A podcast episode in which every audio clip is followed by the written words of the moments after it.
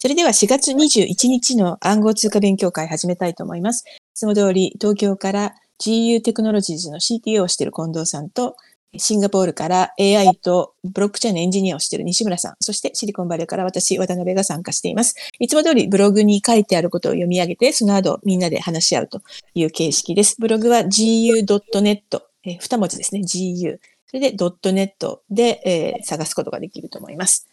今日はですね、ブログのタイトル、ナスダックカストディサービスなどという書いてあるブログなんですけれども、まず最初の話題はですね、やはりこれは避けては通れないということで、イーサー、イーサリアムのアップグレードが成功しましたというのがありますよね。上海アップグレードとも言うし、えっ、と、同時にカペラもあったと思うんで、なんか、シャペラと呼んでる人たちもいますけれども、えー、上海アップグレードありましたと。いうのは、西村さん、どうですか？何か追加情報ありますか？はい、まあ、追加情報というか、まあ、すごい数の人たちが、私の周りでもそのステーキングの解除を、えっと、始めてるなっていう印象はあって、まあ、ただ、みんな、あれですね、ステーキングもやめたくなっちゃったっていうよりは、一回その、えっと、ステーキングの解除の仕方をこう、試しておこうみたいな人が結構多いかなと思ってますけど、まあ、これでなんか一時的に、あれですよね、えっ、ー、と、バリデーターノードの数がカクンって減るのかなってちょっと思ってます。うん。シャペラというか、まあ、上海の方が、えっ、ー、と、 withdraw できると、はい、ステーキングを unstake できるっていうのだと思うんですけど、はいはい、カペラの方は何だったんですか？あ、でもそれって、あれですよね。一緒にやっていて、えーと、そうです。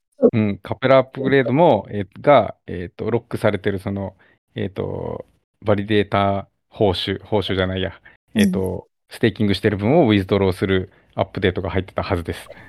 あ、二人、二つで一つなわけですね、はい、完全に。はい。なるほど。じゃあしばらくは、ちょっと、ステーキングの量が減るかな、みたいな感じですか、まあ、そうですね。ステーキングが減ると、バリデータ数減ると、まあ、あの、報酬の分配は人、1バリデータあたり多分増えるんで、あの、うん、また、あの、魅力的になって入ってくる人が増えて、なんかどこかでこう安定するんじゃないかなと思ってますけど、ただ、今ってその、えっと、ステーキングを解除する順番待ちみたいのがあって、あの、すぐには皆さん解除できないんですね。1日にできる量が決まってるので、はい、だからそれが1回落ち着いて、で、それが落ち着くと、なんか、えー、ステーキングの報酬利率がなんか8%とか10%になって、えー、これはまた、あの、利率がいいなって言って入ってくる人たちがまた順番待ちしてっていうのを繰り返すんじゃないですかね。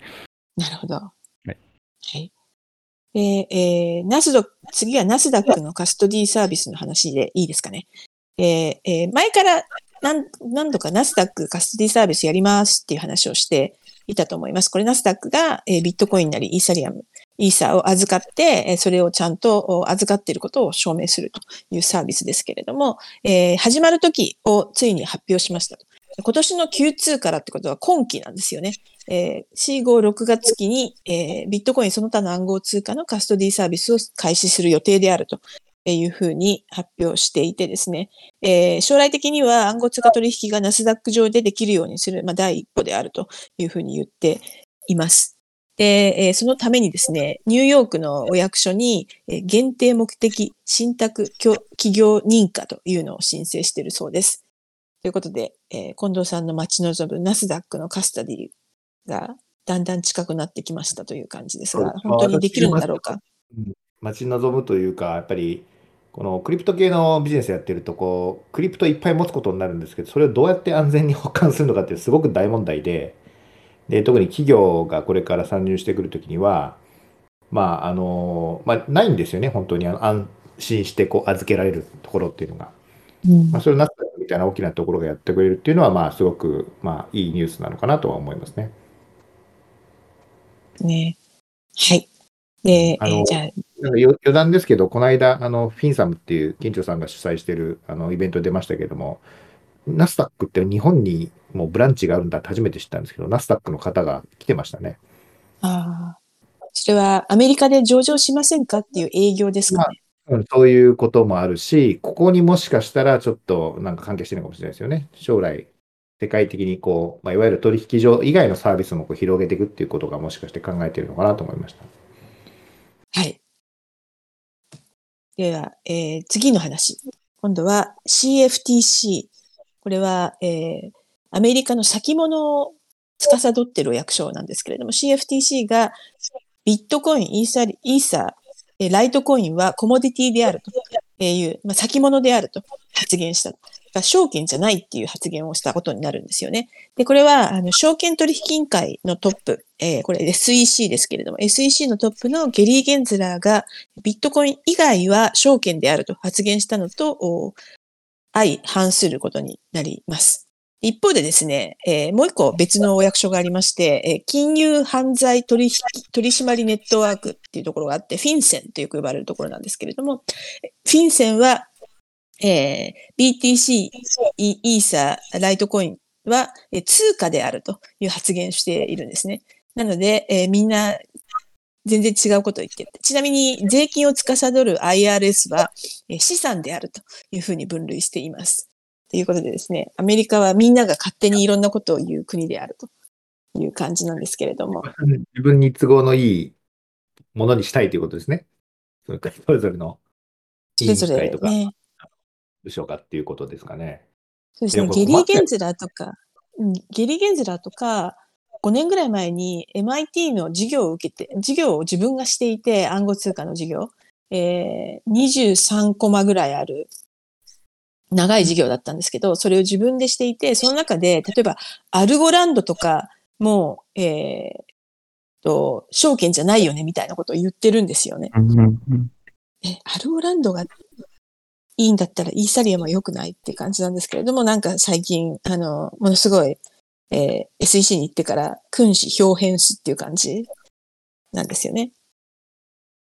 ロゴランドが証券じゃないって言ってるなんか根拠の部分って何なんですかね。えーちょっと、なんか授業の中で言ってたんですけど、根拠は忘れました。ああ、なるほど。ちなみに、あの、下の方に書いたんですけれども、ゲリー・ゲンズラー、国会の関門を受けたんですね、今週。うん。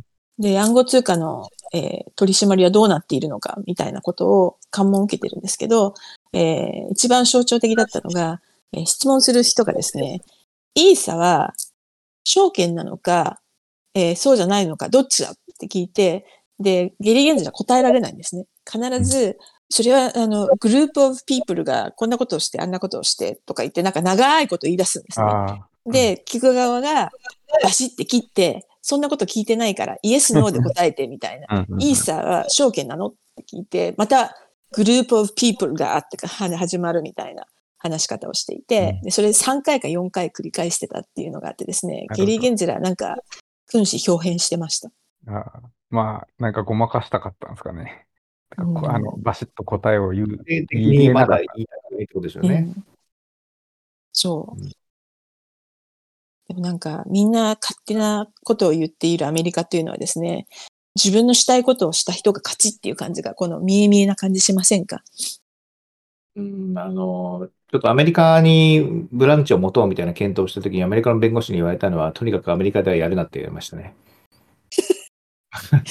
もうめめちゃくちゃだからっていうことで、アメリカ企業ですらアメリカでやりたいと思ってないのにね、他のブランチ、海外に作ってるのに、アメリカでやろうっていうのはちょっと、ね、狂気の沙汰ですみたいなことを言いましたね。まあ、そうですね。今だって、コインベースは本当にアメリカで事業ができるのかっていう話にうん。なってきていて、コインベースができない誰一人できないでしょうと。香港に移動するかみたいな話もありましたね。コインベースが。あ、そうですか。え香港ってそんな安全なんですか？いや、なんかね、今また香港が、なんかうちの国大丈夫だよ的なアピールをしだしてる気がします。でもなんかリスク高いですね、それは。突然変えるリスクもね、過去にやっぱあったので、でもうんなんか今、香港は注目はされてる気がしますね。香港だったらシンガポールの方がいいってことはないんですか？いや、っていう時期がずっと続いてたんですけど、最近香港を聞きます、よく。なんでなんかなんですか。詳しいところはあれなんですけど、いや、なんか、えっ、と、香港が今一番クリプトだったら、あの、動きやすいよっていうのは、っていう話だけは聞きますね。なるほど。本当どういう理由なんだ？法律が、うんどう考えても危なそうですけどね。まあ、私は、そうですね、香港に、じゃあ行ってみようかなって今思ってないので調べてないですけれども、もしかしたら、ちょっと調べてうん次回で報告みたいな、やった方がいいのかもしれない。そういう意味では日本は法律がはっきりしてるから、やっぱりやりやすい国になってきてる気がしますけどね、ビジネス的に。うんまあ、海外から入ってきて、じゃあ日本でやりやすいかっていうところを、まあ、なんか海外の人は見てますけど、まあ、どうなんですかね。言語の壁とか、慣習の壁いな。る自由になんかこういろいろできるっていう意味ではやりやすくはないですけど、うんこうちゃんと政府の認可のもと、ちゃんとできるっていう意味ではやりやすいですね。そうですね。その政府の認可を得るみたいなところが、海外からポッと入ってきた企業には日本は難しいんじゃないかっていう、ちょっと意味合いで、あの、うん言ってみました。そうそう、そういうこもともとですね、と、もともといろんなクリプト系の会社って日本にあったじゃないですか。はい。まあ、うんバイナンスもそうですからね。まあ、もともと自由だったからあっただけかもしれませんけど、うん。やればできるみたいな。そうやればできる。あの、日銀のフィンテックセンターの人も、えー2018年ぐらいは、ん日本にウェルカム、ウェルカム言ってたんですけどね。うん。はい。まあまあ、でも、そうね。まあ一番でも世界的には今整ってきてると思いますけどね、税制度。まあいろいろありますけれども、うん。まあねの、課題はあるけど、はあの、はっきりはしてるかな。分類としては。うんそれはいいですよね。アメリカみたいにいろんな省庁が勝手なことをそうですね叫んでる状態っていうのは良くないですよね。うん、良くないと思いますね。で次の話で同じく先物取引委員会の CFTC が、えーバイナンスを訴えたというのがありまして、えー無許可でコモディティのデリバティブ取引を行ったということで提訴しています。で、アメリカ人相手に、えーコモディティのデリバデリバティブ取引を行ってたでしょうということですね。で、CG ザオ、えートップの人も個人的に提訴されています。で、一応ですね、バイナンスはデリバティブ取引を行うプラットフォームは、米国からは利用できないようにしてたんですけれども、えー VPN を使ったら使えるよみたいなことをユーザーに、あの、カスタマーサポートが指示したりしててですね、えーまあ、バレバレな感じであったということで、えーそのユーザーの KYC も何も行ず行わずに取引をしていたと。で、えーその社内のやり取りにですね、えーこれ多分シグナルを使ってたと思うんですけれども、メッセージが自動的に消去されるメッセージングアプリを使うことで隠蔽工作をしていたということで、えー今提訴されています。どこにいるんでしょうね、CG さん。どうでしょう。うん、まあ、シンガポール？うんいや、最近わかんない言われますけど、今はもう多分、バレると良くないんで、皆さんどこにいるか言わないですね。あーはい。モンテネグロかな？前回が前々回、バイナンスがね、そろそろ訴えられるんじゃないのと話してましたけど、ついに訴えられましたねっていうことですね。そうですあとこれね。、VPN を使ってのがダメって、この、まあ、要は、米アメリカの IP は塞いでますよっていうことまではやってたと思うんですね。うん。VPN 使ってダメって言われちゃったら、何にもできないじゃんって、弾く方法がないじゃんとは思ったんですけど、あの、これは VPN を使うことをこう積極的にユーザーに指示してたからダメよっていう話ですかね、きっと。そう、そうですね。うんあの分かっててやってたでしょうっていう、そういうはい話。はいはい。まあ、あとは KYC ちゃんと取って、あの、アメリカ人じゃない、例えば、なんかアメリカ以外のパスポート持ってるとか、うんなんか住所住所証明ができた人だけ通してれば、まあ、こんなに怒られなかったっていう感じでしょうね。そうですね。うん。はい。というのが次の話題でした。じゃあ、その次の話題としてですね、チケットマスターが NFT を取り入れました。これはですね、あの、 token gated うんちゃらというビジネスが時々ありますよね。特定のトークンを持っている人だけに何々を提供しますっていうやつですね。で、えーそれを取り入れてですね、特定の NFT を持っている人だけに特定のチケットの先行販売ができるとか、VIP シートの販売ができると一定のことができるようになるとしていてですね、えーどこのチェーンを使うかというと、あのクリプトキティーズとか NBA トップショットなんかをやっていた、えーダッパーラブスによるフローっていうチェーンを使いますということになりました。なんか正しい使い方な気がするんですけど、この NFT の。まあ、これが多分本来の NFT の、まあ、メインユースケースだと思いますけどね。うん。あの、まあでも今、ディスコードも NFT 持っている人だけとかできるじゃないですか。はい。という意味で、ちょっと、実はまあ、あの、皆さんに言ってみたら、今日からディスコードで録音してみてますっていうちょっと事実があって、あの、音声ちゃんといつもと違うって思ったらそのせいなんですけども、まあそういう意味では多分これすごい流行るんじゃないかなと思ってますね、これは。うんうんまあ我々も今なんかね、ジャパンオープンチェーンの、まあ、ただで NFT になれますよってやってますけど、まあそういう人たちが、ね、入れるチャンネルみたいなのすぐ作れるわけなので、うん。まあ便利じゃないですかね、普通に。そうですよね。ということで、チケットマスターってアメリカで最大のチケット会社なんですけど、えーはいそこがこれを取り入れたということでですね、えー結構こう話題になったという感じですね。チケットマスターって、あの、まあ、今だと NFT じゃないと普通にメールで届いて紙で印刷してみたいなことをするじゃないですか。うん。で、多分チケットマスター、アメリカってチケットの転売って別に違法じゃないというか、どうぞやってくださいな感じですよね。えっとね、えっと、やって、微妙な感じだけど、日本みたいになんか毛嫌いされてる、誰かが一生懸命取り締まってるって感じではないかな。ああ。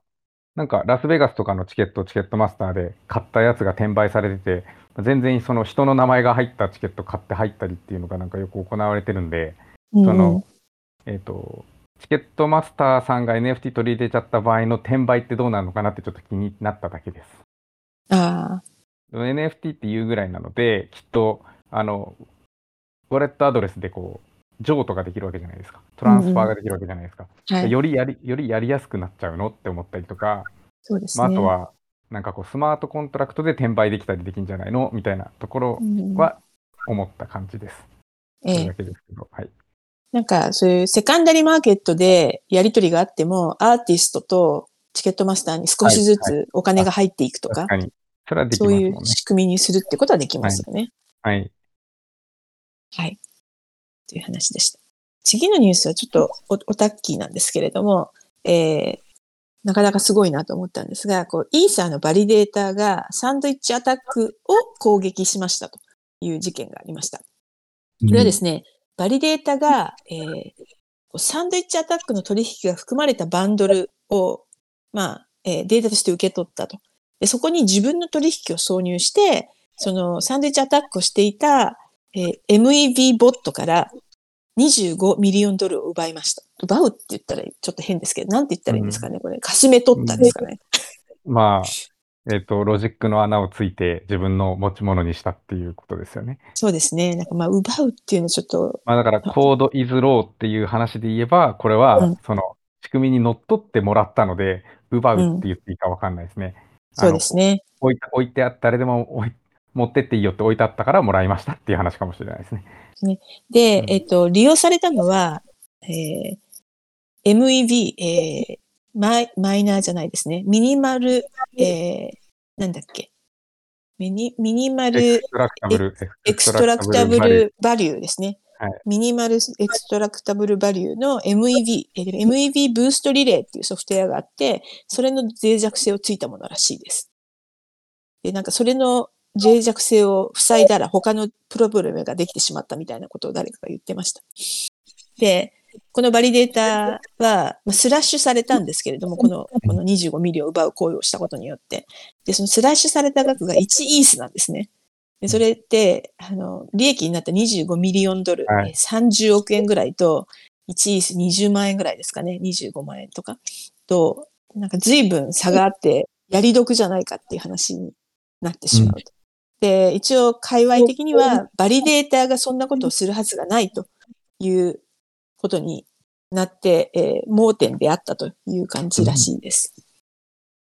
これス、スラッシュされたっていうのは、これは不正なことをしたっていうこ認定されたってことですか？西村さん。いや、ここ読んでて思ったんですけど、別にそのブロックチェーン上のそのトランザクションのバリデートとかブロックの生成的に悪いことしてないのにどうやってスラッシュするんだろうなってのはちょっと思いましたけどね。でもそのスラッシュを誰がしたんだっていうことがすごいなんか気になりましたけど。はい、はい、はい。でしかもそれ1イーサっていうのは何なんだろうっていう。うん、なんそれも何なの全然わかんないですけど、まあ、もしかしたらそのバリデータとしてのスラッシュじゃなくて、この、なんていうんですか、なんとかリレー、えっ、と、はい。Web ブーストリレーの、えっと仕組みの中に、なんかそのスラッシュの、えっと、あれがあるのかな、機構があるのかなと思って読んでましたけど、まあ、そこまでちょっと詳しく調べてないので、あの確かなことは言えないです。ただ、1イーサっていうそのスラッシュのね、えっと、量が、そのイーサリアムのバリデータの仕組みの中にそんな数字は出てこないので、何かうんこのアプリケーション層での、えーなんかスラッシュっていうあれがあるのかなと思いました。コラみたいな。うん。この Web ブーストリレーを使ったことがないので、多分そこの仕組みを読み解くと、あ、ここでなんか1位差、あの、ペナルティを食らわせられる仕組みがあるのね、みたいなのが出てくる気がしますけど、はいうんまあでもこれもなる1イーサはもう、あの、ももら持ってっていいからって言って25 million 取るは、まあ、あれじゃない、妥当なんじゃないですかね。そこにその穴があったらみんなやるんじゃないですかね。まあ見つけられたら。でもなんか、バリデータ自身がこういうことをやるはずはないっていう話は結構うん。ありませんでした？いやー、どうですかね。でも、誰でもなれますからね、イーサーの場合は。うんまあ、これはもうしょう、しょうがないって言ってたらあれですけど、そういうネットワークですっていう意味じゃないですよね。誰でもできるってことですよね。まあ、叩かれたのも、その MEV のボットなんですよね。ぬ盗まれたっていうか取られたっていうか、25 million を、おまあ、かすめ取られたのもボットであるということでですね。なんかこれこササンドイッチアタックを攻撃って言ってるのは、サンまずサンドイッチアタックで儲けようとしてた人がいるわけですよね。う、それが MEV ボットがやっていて、例えば取引があったとして。そうですね。で、その取引の前に、その特定の取引よりも安く買って高く売るみたいなことを前後でやるというのがサンドイッチ取引、サンドイッチアタックですけれども、あの、ほんの1%とか0.5%とかそういう利利幅ですよね、多分。だけど、多額にやると大きくなるっていう話ですね。まあ、多分サンドイッチアタックでその、えっと、差分を取られちゃうのは、まあ、どうせ一般ユーザーはそれ取られ、取られちゃう差分じゃないですか。うん。それを誰が取るかの話でこれ揉めてるだけですよね。で誰かがまとめて持ってっちゃったと。そうそうそう。ずるいよっていうのでスラッシュしてるから、いいのそんなのでって思いますけど。うん。はい確かに。まあ、これでも、あの実は普通の株取引でも起きてることなんですよね。む昔問題になりましたけど、ナスダックとかにちょっと早めに、あのね、フロントランする、お金払ってフロントランできるっていうのがありましたよね。うん。まあ、それをこう出し抜いたやつがいるってことじゃないですか。みんなで、みんなでそれをやろうねっていう、なんか、こう、団団体があるんだけど、そこでさらに裏切ったやつがいるみたいな感じですよね。うん。うんこの人どうなるんでしょうね？このバリデータって。そのまま淡々とバリデータを続けられるのだろうか。あの、うんバリデータ、あの、イーサリアムのバリデータをあのうん運用するのって別に KYC ないんですよね。要は、イーサさえ持っていて、マシンさえ立てられれば、匿名でできるので、なんか全然違うバリデータインデあの ID で、あの、うんコスしれっと立てたら、その人がこの悪さをした、あの、本人かどうかって誰もわかんないです。なるほど。25 million。ボロ儲けって感じなわけですね。まあ、この、ここからかすめ取った、まあ、な何の通貨でかすめ取ったかわかんないですけど、イーサだったとして、それをそのまま、あの、ステーキングしてたらバレると思いますけど、うんうん。うん、なんかこう、ぐるぐる回して全然足のつかない形の32イーサを全然違うバリデーターノードに、あの、ステーキングして、同じことをまたやろうかなって思ってたら、誰もわからないですね。なるほど。まあ、犯罪ではないですからね。これは。まあ、そうなんですよね。あの、うんそうですよね。でも、堀江、堀江さんは犯罪じゃないと思うけど、なんか時間外取引とかで、なんか無理やり刺されたりするからわかんないです。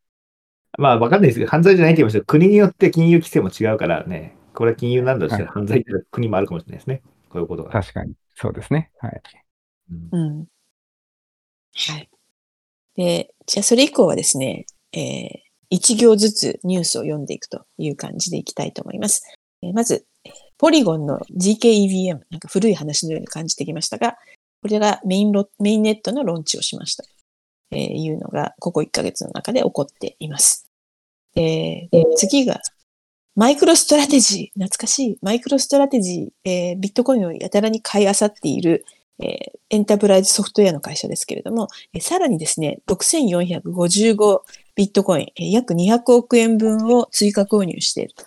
これでですね、ビットコインのだいたい0.7%ぐらいがマイクロストラテジーの保有になるそうです。頑張りますね、あの人も。売れない。売れない。ね。一時期ね、一時期なんかリクイデーションしちゃうんじゃないかみたいな話があったじゃないですか。はい。あの、お金借りて買ってて、えっ、と、はい決済が来ちゃうみたいになってるそれは乗り越えたってことですよね。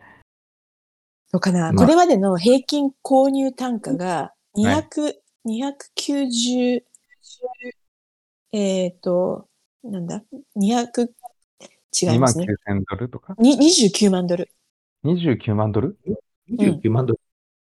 て、え、それは、あ、違う違う違う違う、2万、2万9000ドル。うん、200そう300何十万ぐらいってことですそうそう、ね。だから今ちょうど浮くか沈むかぐらいの相場なんですよね。じゃあそこで200億円ぶち込んだってことですね。そうですね、さらに。頑張りますね。いや、なんか、マイクロストラテジーって、ビットコインまた追加購入しましたよっていう、あのニュースよく聞くじゃないですか。はい。売ることは一回もしてないんですかね。ねさすがにちょっと上がってるから売っとこうみたいな、聞かないですよね。聞かないのか、言わないだけか。え。うん。で平わかんないですねそれでうまくいってれば平均、あの、取得単価下げていけるかもしれないのにと思って。うん。なんかそういうことを考えてない、もうなんか、ちょっとつ盲信みたいな人な感じがもう、ししないではないですけれども。ビットコインはね、1ビットコイン1 million dollar いくから、もういつ買っても安いと思って買ってるかもしれないですね。ガーみたいな。すごいですね。まあ、いつも言ってますけれども、自分以上にクレイジーな人がたくさんいる国、アメリカって感じですね。いつも思います。で、えー次、えーこれも古いニュースですけれども、えーここ1ヶ月に起こったこととしてですね、SBF、えーサム・バンクマン・フリードですね、えー中国への贈賄容疑で起訴されました。ということで、えー他にもいろんなアメリカ人へのこんなものを売ってしまったとか、こんなことをしてしまったといったような話があるんですけれども、えーそれとは別にさらに中国に賄賂を送っていたじゃないかということで、これも起訴されています。ちなみにですね、SBF がやっていた交換所、FTX なんですけれども、なんか今年のセカンドクォーター、今ですけれども、セカンドクォーターにビジネスを再開しようという意向があるというニュースが出てました。この後に及んで FTX にお金を預けようとする人いるんですかね？なんかちょっとそれは、セカンドの詐欺を狙ってる集団がいる気がしますね。これで騙されるならもう一回騙されるだろうみたいな。いや、そうなんです。いるんですよ、本当に。で、騙される人もいるんですよね、実際に。私、昔そういう人に、ああの、知り合いの知り合いが、あの、正常のお医者さんの息子さんで、英語教材をなんか50万円みたいなので買わされたと。あ、違う、30万円みたいな感じで買わされたと。で、次にまた英語の教材詐欺の人に引っかかって、えこの教材は素晴らしいんですって言ったら、あいや、でもこの30万の持ってるからって言ったら、えっと、それはダメなんです。うちらの持ってるこの50万円の教材こそ素晴らしいんですって言って、また買ったっていうですね。ああれですね、その、そういうのを買っちゃう人の名簿が出回って何回でもっていうやつですね。そうですね。あの、ウィキペディアに1回寄付したらすごい量を今度求められるっていうのも、それですか？それ、それですねで。すよなんかアメリカは、あの、ジョニー・デップと付き合ってると思い込まされて、いろんなギフトカードとか送っちゃってる、あの、中年女性がいっぱいいるらしいんですけれども。まあ、いろいろニーデップギフトカード欲しくないでしょっていう。アマゾン、アマゾンギフトカードとか。で、もう親戚から友達から全員に絶対詐欺だからって言われても、か信念を曲げない。まあでも日本でもね、おオレオレ詐欺で毎年ありますからね。ね世界中ダメな人はダメなんですね。いや、そのダメな人なのか、人間というのはそういうものなのかっていうことですよ。うんでもほら、よく詐欺って最初のい一個はすごくわかりやすい、なんていうの、嘘を入れ込んで、でそれを見て、あ、嘘だってわかる人は排除するっていうじゃないですか。っていうことは一応排除される人がいるんだよね。いや、そうですね。言ったかもしれないですけど、その、なんでしたっけ、ドローンのキックスターターみたいなやつに応募して、予約をしたつもりだったのに、カード入れたらもう買われてたんですよ、まあ最初に。はい。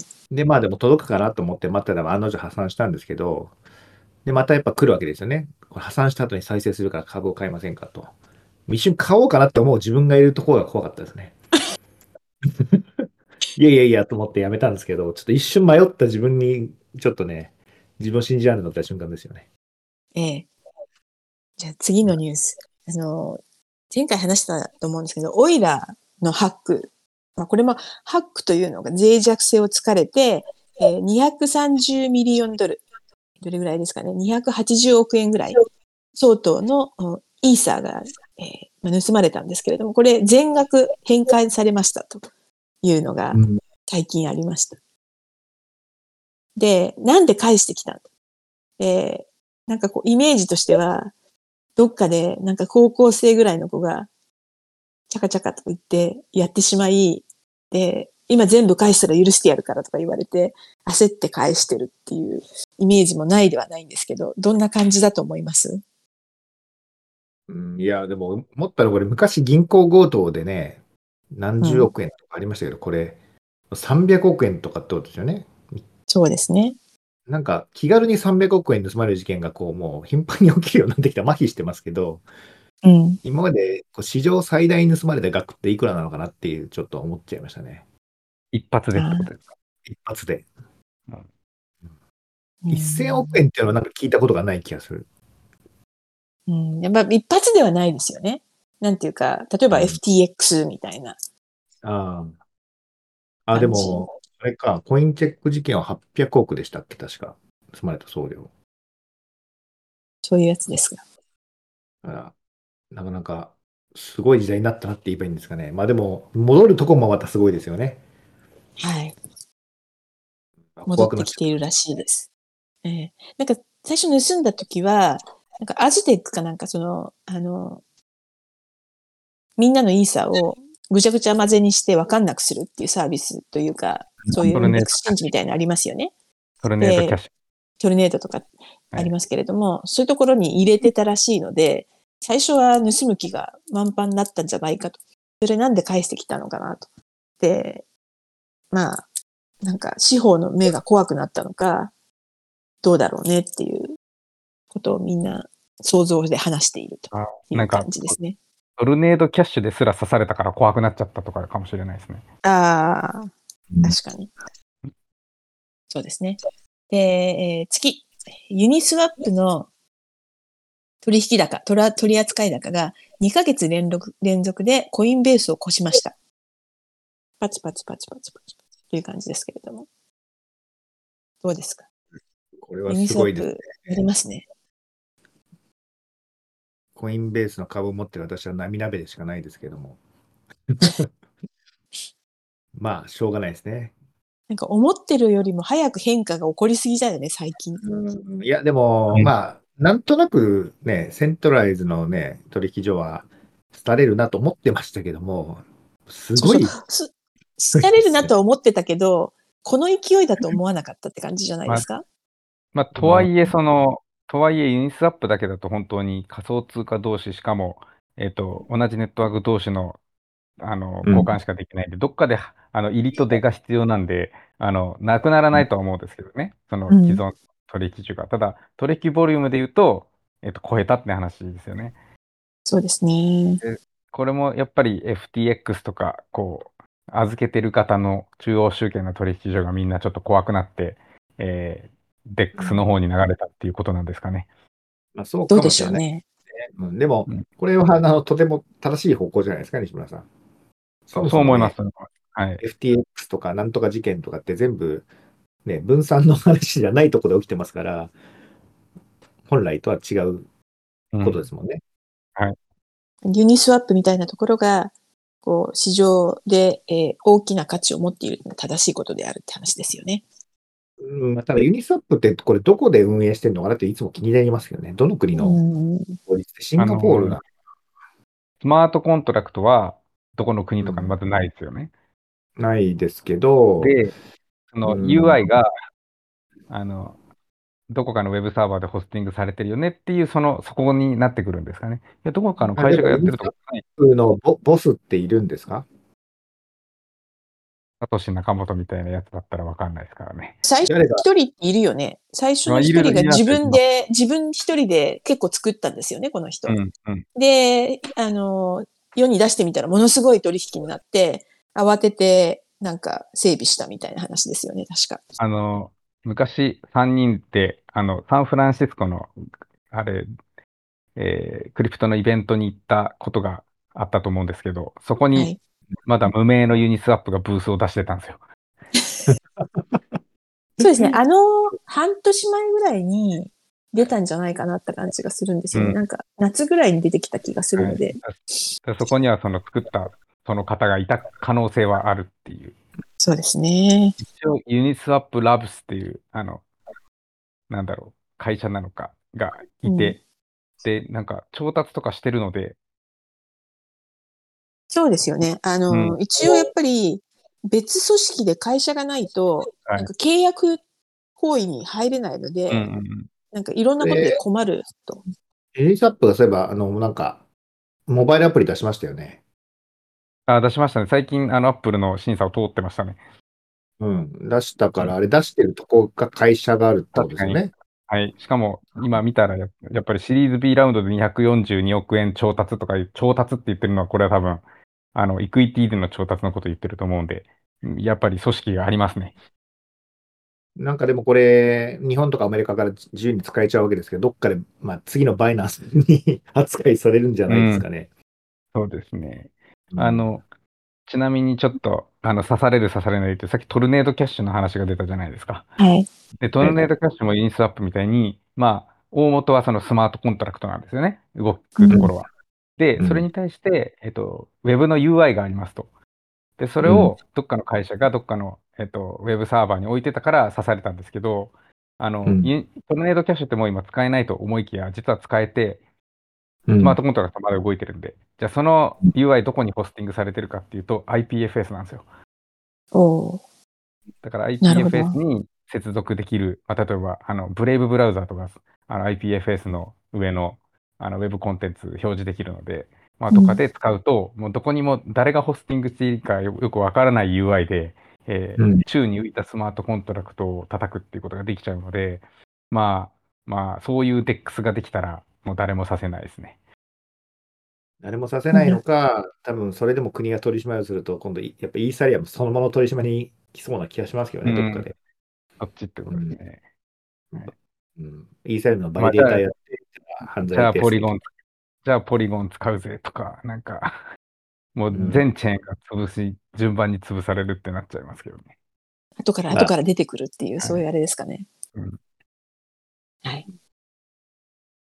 で、それがユニユニスワップの話で、次、アメリカ政府がシルクロード、これは昔あった、10, 10年ぐらい前にあった、えービットコインを使った、えーアンダーグラウンドの取引所ですね。なんか麻薬買ったりとか、えーなんかこう悪いことの取引だったら、シルクロードというところがあったんですけれども、そのシルクロードから没収した4万9000 BTC、ビットコインのうち1万ビットコイン分をコインベースで売却しましたということで、今後もこの残りの3万9000 BTC が売り圧力が出てくるのかなという話でした。はい。その次の話いっちゃいましょう。えっ、と、先日生産になったシグニチャーバンク、3番目に生産したところですね、アメリカで。シグニチャーバンクは、えーテザーのドルを扱ってたんですね。えーなので、政府がそれを嫌ってえー生産にしたのではないかということで噂になりました。かわいそうなシグニチャーバンクという感じですけれで忘れてましたね。ど。もうそんなことがあったのみたいになってましたけど、まだ数ヶ月も経ってないですよね。いや、1ヶ月ぐらいじゃないですか、まだ。違う？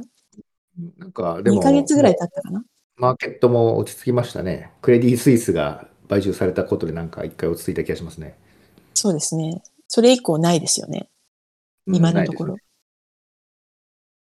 すねうんで、えー最後の話。これ、アルゼンチンのローコストキャリア、格安航空会社のフライボンディっていうのがあるんですけれども、このフライボンディが全チケットを NFT で発行すると発表しました。で、えー旅行の日程も旅行者も特定せずに NFT をまず買うことができると。で、えーセカンダリーマーケットでの取引もできると。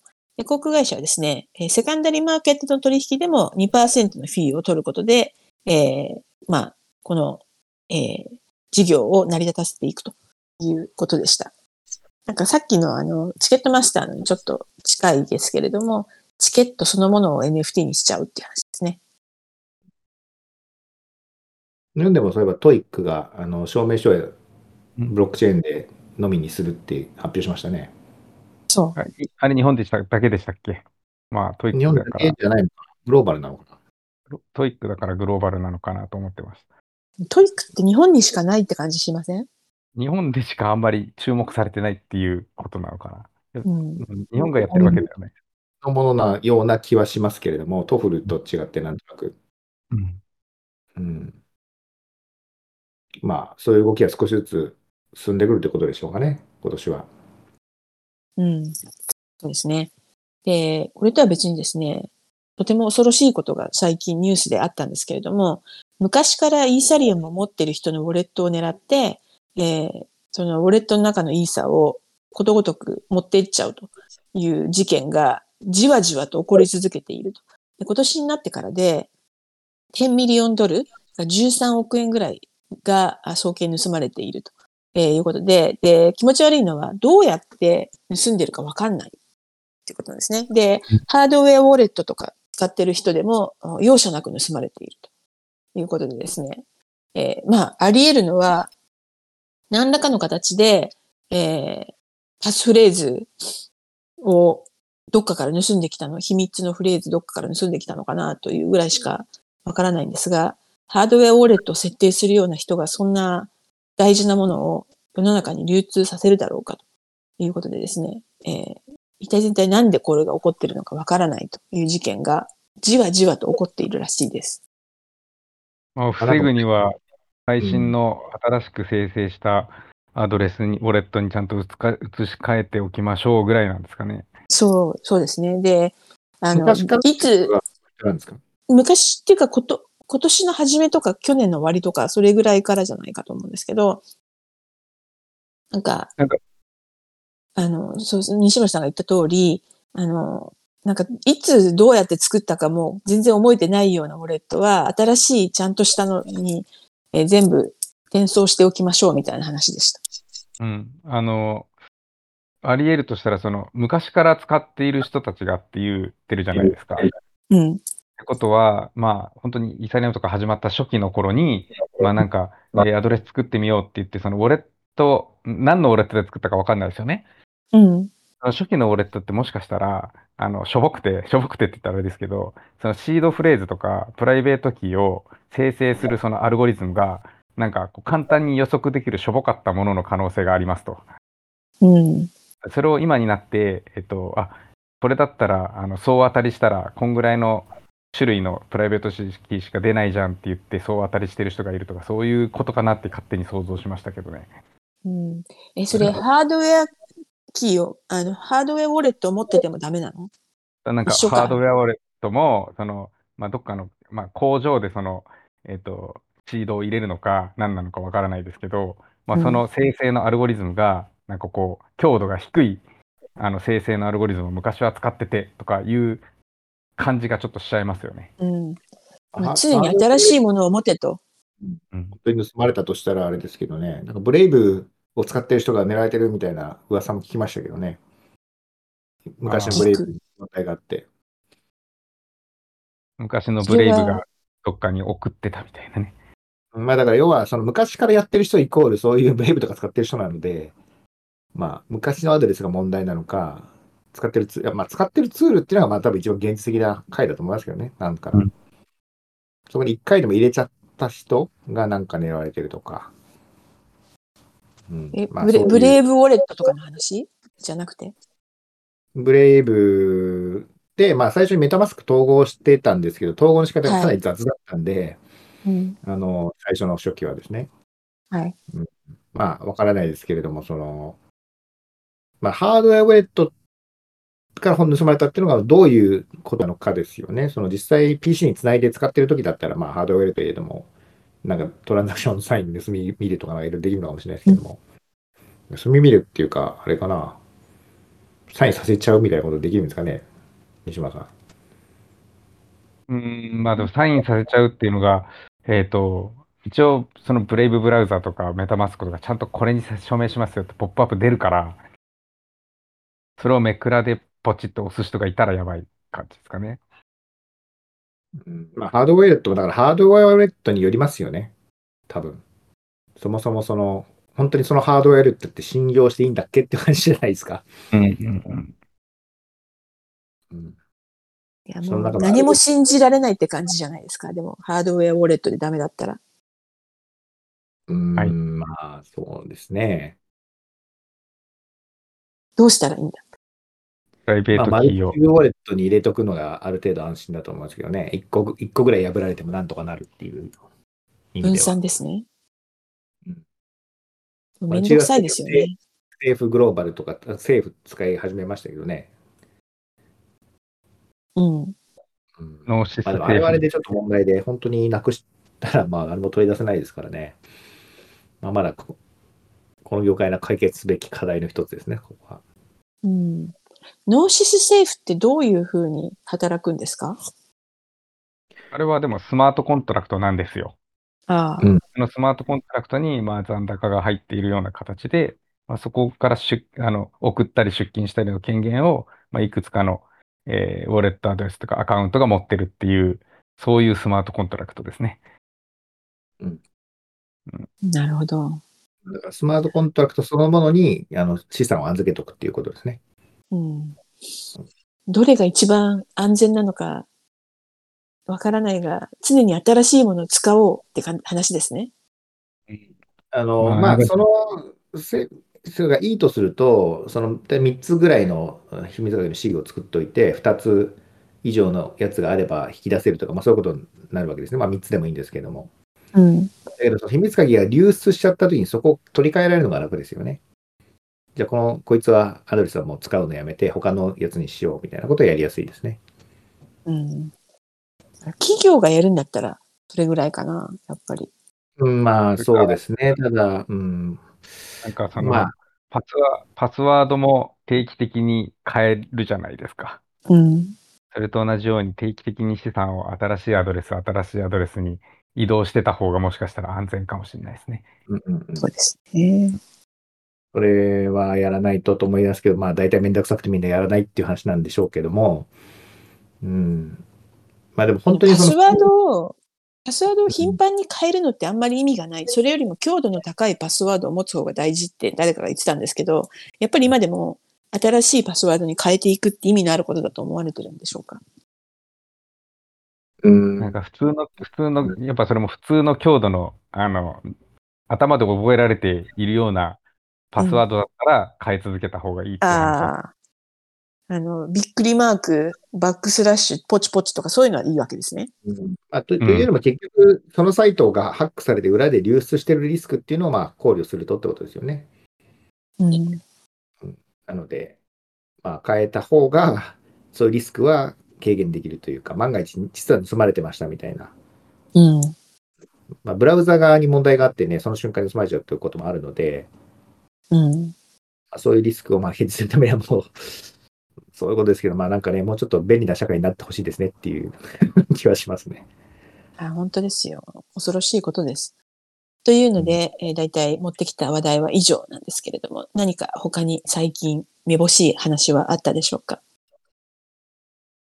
うーん、まあそうですね。でも、まあやっぱイーサリアムのアップグレードは、まあ大きいニュースですよね。この中で言うと。なんか、プラスなのかな。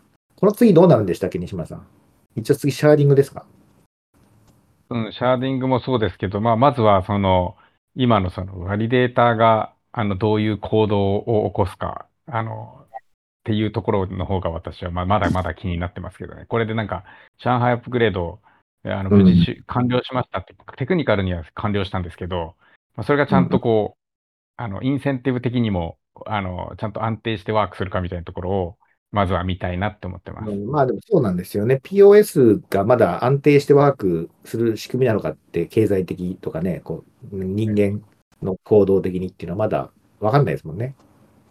まあ、あとは、えっ、と、まあ、これもテクニカルのとこじゃないんですけど、あの、これからステーキング、まあ、いつでも引き出せるってことは、まあ、気軽にステーキングできるっていう話でも多分あって、うんそのステーキングしたい人とかって増えてくるんじゃないとは思ったんですよ、気持ち的にはね。うんうんうん。ただその時に各国で、えっ、と、じゃあなんかステーキングの代行やりますよみたいなところとかって、こううじゃうじゃ出てくると思うんですけど、えー、うんそれって日本でできんのとか、アメリカでできんのとか、ステーキングって証券だよねっていう国が結構いっぱいあったりとか、その辺のちょっと議論は気になってはいます。うん、ステーキングを、まあね、まあ、なんだろう。人にやってもらうはもう完全にアウトですよね。今。だから、え、じゃあ Rocket Pool とかもう絶対ダメって感じですかね？絶対ダメでしょうね。そこがですね、えっと、今回のアップグレードで実際に出金する方法とかがこう明確になったじゃないですか。うん。そこから思うこととしては、いや、私の意見ですよ。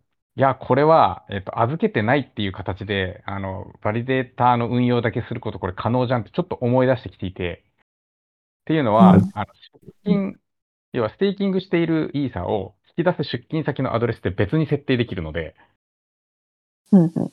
それをユーザー側にしておけば、その要は預かって運用しているっていう人は、それを取り出す権限は持ってないんですよ。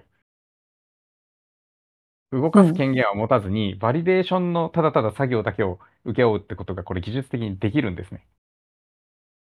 その顧客の資産に触れないのに、それを預かってると言っていいのかどうかっていうところは、私は預かってないんじゃないかなと思ってるんですよね。うん。まあ、うん。まあ結局のところそれを政府がどう判断するかってなんでしょうね。うん。うん。まあなんか難しい。まあ、それで、あの、アメリカと戦う気はないので、まあ、日本だったらワンチャンできそうかなって思いながら、ちょっと最近考えてますって感じですかね。なるほど、なるほど。うん、そうですね。どうなりますかね。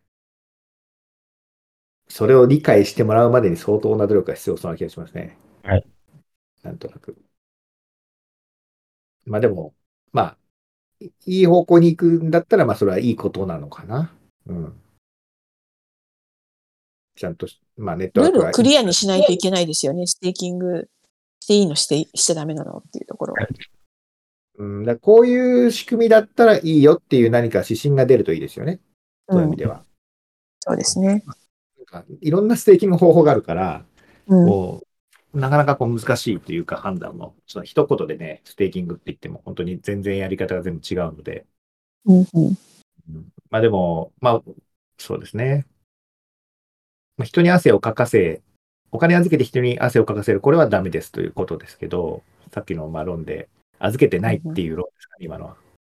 その、さっきあの、ゲリー・ゲンズラーがグループオブピープルって必ず 文章の最初に言ってたのはそれですな。その、誰が汗水はた出して働いているのかということについて言うと、みたいなことを言うと、もうそこで閉じ、あの、遮られるという。まあ、つまり、イーサリアムが証券なのか証券でないのかっていうところで言うと、多分それはケースバイケースってことを言いたいんでしょうね。そう。ね。こういうやり方でやったら証券になるし、そうじゃなかったら証券じゃないっていうことなんでしょうね。うん今のイーサリアムのやり方はどっちなのか、イエスかノーなのかは答えてくれって思いますけど。そうですね。それがまさに議長さんみたいな人がこう、ガンガン聞いてたことで、うんあの、毎回、グループ people って言ったところで切れちゃうっていう。いやーですね。POW は自分で汗かいてるだけだからいいんでしょうね。だ POS も自分でサーバー立ててる分にはいいんでしょうね、本当は。そこはいいんですよね、うん石村さん。自分でサーバー立てればいいんですよね、当然い。や、あの、当然自分で持ってるイーサーですからね。うん。それは何の問題もなくて、人のサーバーにこうデリゲーションすることが、今一番じゃあ、AWS 借りてんじゃんみたいなのは、じゃあ、AWS さんが預かってるんですか？っていうのとかも話さなきゃいけない議論になっちゃいますね。それはでもね、めちゃくちゃやっぱりうちは話してますよ。うん。秘密鍵預かっちゃうと、カスティディになっちゃうよねっていうところがやっぱあって、根本的には。それは Amazon 側がね、その貸しているサーバーの中身は見れないっていう前提に立ってるからです。まあ、そうですね。そんなこと言ったらもう、アマゾンさん大変ですよねってなっちゃうと。そうそうそうそう。そこの程度の問題な気がします。程度、うんまあ、程度の問題かもしれないですね。まあでもグループオブピープルって言い言い出しそうな話ですね。もう。まあ、あとはね、募集したかどうかとかっていうのもあるんですよね。多分。公募したかどうかとか。あの、ICO というか、最初にそれで、あの、売って調達してるかどうかっていうのも、まあ、昔そこが論点になったことがあったと思いますけどね。うん。いやいやいや、なかなか難しいですね。まあでも、ということで、はい。